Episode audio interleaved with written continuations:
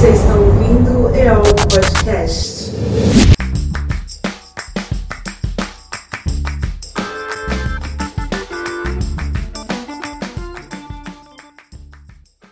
Olá, ouvintes do El Podcast. Meu nome é Demar. A luta por liberdades democráticas de hoje é ligada à luta por liberdades nos tempos da ditadura. Na década de 70, distribuir um panfleto poderia dar cadeia, e foi o que aconteceu com Márcia Baceto, que na época era estudante e está aqui para falar com a gente. Olá, Márcia. Olá, Demar. Boa noite. Muito obrigada pelo convite. Boa noite a todos aí que estão ouvindo. Márcia é doutoranda em História Social na USP e foi quando ela era estudante de história na mesma universidade, entrou no movimento estudantil. Sua prisão após a distribuição de um panfleto mobilizou estudantes e trabalhadores, o que culminou em um ato em defesa da democracia na USP. Hoje, intelectuais do país inteiro assinaram um manifesto e também vão fazer um ato agora no dia 11 em defesa da democracia. Márcia, a gente pode traçar um paralelo entre o ato daquela época e o que está acontecendo agora? Ah, sem dúvida, Demar. É, primeiro, só uma pequena correção.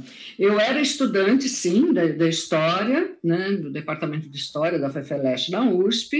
Eu tranquei o, o bacharelado lá e fui trabalhar na fábrica, uma fábrica metalúrgica. Eu participava de uma organização trotskista, a Liga Operária na época, que tinha como análise né, de que surgiria um movimento operário, estava tá, surgindo já alguma coisa é, no ABC Paulista, que poderia ser bastante promissor para a organização, né, esse contato. Então, é, quando eu saio, quando a gente decide distribuir esse panfleto, né, eu, eu já era operária, né, na, eu havia trancado a minha matrícula na história, mas eu trabalhava e morava em São Bernardo. Agora, se a gente for pensar né, em, em, nos dois momentos, tem muita, muita coisa que, que, semelhança, tem muita semelhança e também tem, tem algumas é, diferenças que é muito possível ressaltar. Eu vou falar um pouquinho sobre como é que estava né, o ambiente em agosto, exatamente 8 de agosto, quando foi lida, né, hoje faz é o aniversário da leitura da carta, da Carta aos Brasileiros, de 1977, e é, o movimento vinha, existia uma grande mobilização, não só em São Paulo, mas já tomando já a nível nacional, em vários estados, tal, exatamente em decorrência da, da nossa prisão. Né? Eu fui presa junto com José Maria de Almeida e o Celso Giovanetti Brambila, depois prenderam mais uma aluna, Anitta Maria Fabre, da História, Cláudio Lúcio Gravina da PUC, o Ademir Marini também foi era um operário do ABC, enfim, éramos cinco, cinco presos. Né? A partir dessas prisões é, e a partir de uma assembleia de denúncia, porque naquela época era assim, você, você ia preso, a polícia não admitia que a sua prisão de imediato, né? Então isso permitia com que tanto o DOPS quanto o DOI, né, os aparelhos repressivos, pudessem fazer o que bem entendiam com quem estava preso, né? Inclusive sumir com a pessoa, matar e sumir. Houve uma mobilização muito imediata dos meus companheiros da Liga Operária, né, que fizeram uma denúncia em, logo assim, na sequência prepararam uma assembleia que se realizou no Anfiteatro da História da Universidade de São Paulo e levaram para lá alguns eh, militantes né, metalúrgicos né, que, eram, que eram ligados à organização também. E essa assembleia assim, detonou, ela foi assistida por cerca de 300 estudantes, né? Ela foi como um, um dominó, assim, né, um atrás do outro. Foi, se espalhou primeiro pela própria Universidade de São Paulo e depois para as outras é, universidades, pela PUC e tal, e tomou as ruas, né, exigindo a nossa libertação, que foi fundado nessa época o Comitê 1 de Maio, e que empunhou né, a, a, bandeira né, pela anistia, pela imediata libertação dos presos políticos, pela volta dos exilados, pelo fim das torturas tal. Tem uma, um, um documentário muito interessante, que é o Apito da Panela de Pressão, que foi feito ali no calor da hora e é, está restaurado, não está 100%, mas dá para ter uma ideia de como se passaram as coisas ali. Quer dizer, a leitura Carta aos Brasileiros, ela veio num, num avalanche de mobilizações, né, onde os estudantes deram a cara para bater. Os estudantes, as associações de, de professores, associações de, de, de, funcionários, né, dos servidores da USP, por exemplo, da PUC e tal, artistas, uma, uma grande mobilização de artistas,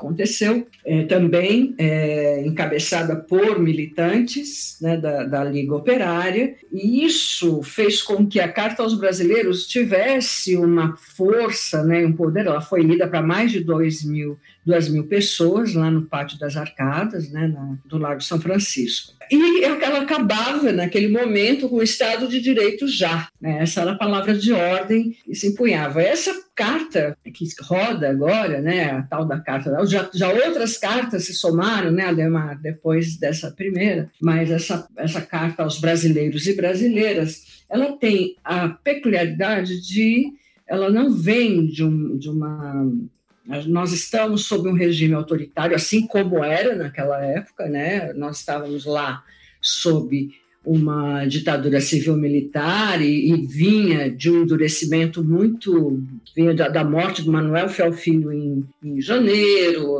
né, que antecedeu a minha prisão em 77, é, o fechamento do Congresso, o pacote de abril, que eram várias medidas para que o governo pudesse tomar conta né, do Congresso, enfim, foi fechado o Congresso.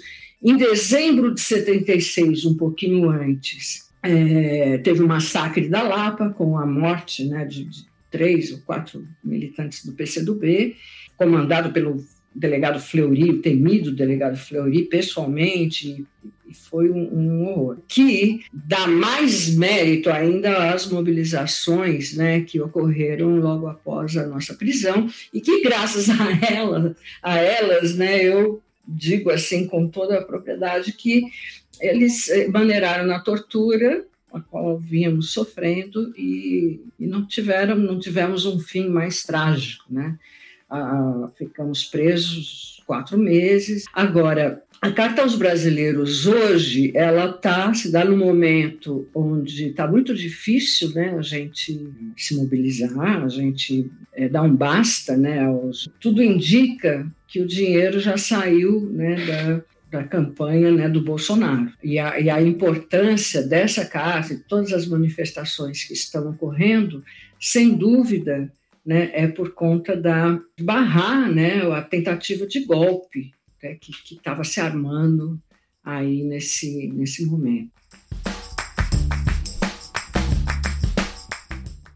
Pepsi Cola está usando células de fetos abortados como adoçante. Privatize já! Fala dinheiro pro governo, tá vendo? Não deixe o gabinete do ódio vencer.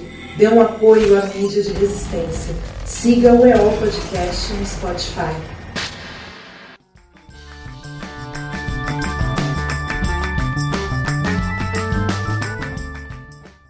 Você acha que existe um risco real da gente reviver aqueles piores momentos quando não podia nem entregar um panfleto, não podia reunir, que a tortura era generalizada? Existe o risco real disso voltar? Ah, sem dúvida, Demar, eu acredito que sim. O que a gente pode tirar de lição né, daquele momento onde se leu a Carta aos Brasileiros, uma carta que foi assinada por vários juristas tal. E, e, e por que que hoje nós estamos, na verdade, é, numa situação muito parecida, né, de, de, à beira de perder direitos básicos democráticos, né? O Estado de Direito, na realidade, ele não se efetivou no Brasil. E o que é importante é a gente pensar, a gente refletir por que que essa coisa não se deu. Veja bem, no mesmo dia em que começa a circular a carta aos brasileiros e brasileiras, né, eu recebo da comissão da anistia é, uma carta também que começa assim cumprimentando a tal vamos temos a honra de comunicar que o seu pedido de anistia foi indeferido eu fui presa em 77 até hoje eu não não tenho anistia, não fui anistiada. O Estado não me pediu desculpas por tudo que eu passei. Não, não acho que não se trata de eu me estender nisso aqui agora. A, a minha, minha, meu depoimento está já feito né, na Comissão Nacional da Verdade, na Comissão da Verdade da Universidade de São Paulo, na qual trabalhei também. Mas que, o, o que é, causa né, espanto é porque houve essa deteriorização, não houve uma consolidação, na realidade, das instituições democráticas, e uma instituição como a da anistia, muito importante, ela foi absolutamente solapada. Eu não fui a única a receber essa carta né, nesse mês de julho. Eles simplesmente mandaram e deferiram todos os processos de anistia que estavam, estavam pendentes e somos taxados de terroristas né, por esses membros, desses, membros que estão lá, que tomaram conta da, da, comissão da anistia. Então, o que se tem que pensar é o seguinte: o que, que aconteceu com aquela exigência que estávamos fazendo em 1977? Não é verdade? Que queríamos o Estado de Direito já, tínhamos lá os principais juristas do país, uma mobilização incrível. Como esse ovo de serpente foi se consolidando, foi se formando né, durante esses anos e que manteve né, essa fragilidade, essa democracia tão frágil que hoje nos coloca à mercê de uma pessoa absolutamente desequilibrada. Eu estava, o Ronaldo estava ouvindo, meu companheiro estava ouvindo agora há pouco, uma fala do Bolsonaro absolutamente inacreditável, né? Que, que saímos daquela situação e depois de 45 anos a gente está numa situação que beira uma, uma perda total né, de, de, das liberdades democráticas, fora tudo, tudo, tudo o resto que nós já estamos perdendo, a miséria com que a gente está convivendo hoje em dia aqui nesse país. Né? Então, eu acho que uma das coisas que a gente tem que ficar atento é que aquela carta aos brasileiros lá, sem dúvida, ela foi importante para abrir caminho tal, mas ao mesmo tempo foi uma espécie de freio de mão nas mobilizações que estavam ocorrendo, né? É, por que, que não se deu esse, esse avanço? Que tipo de, de acordo foi feito? Que dois anos depois foi feito uma comissão da anistia que deu no que deu. Né? O Brasil não colocou no banco dos réus os verdadeiros responsáveis por todas as arbitrariedades que nós sofremos né, durante os 20 anos de ditadura. Então, e essas, essa carta aos brasileiros e brasileiras hoje, né?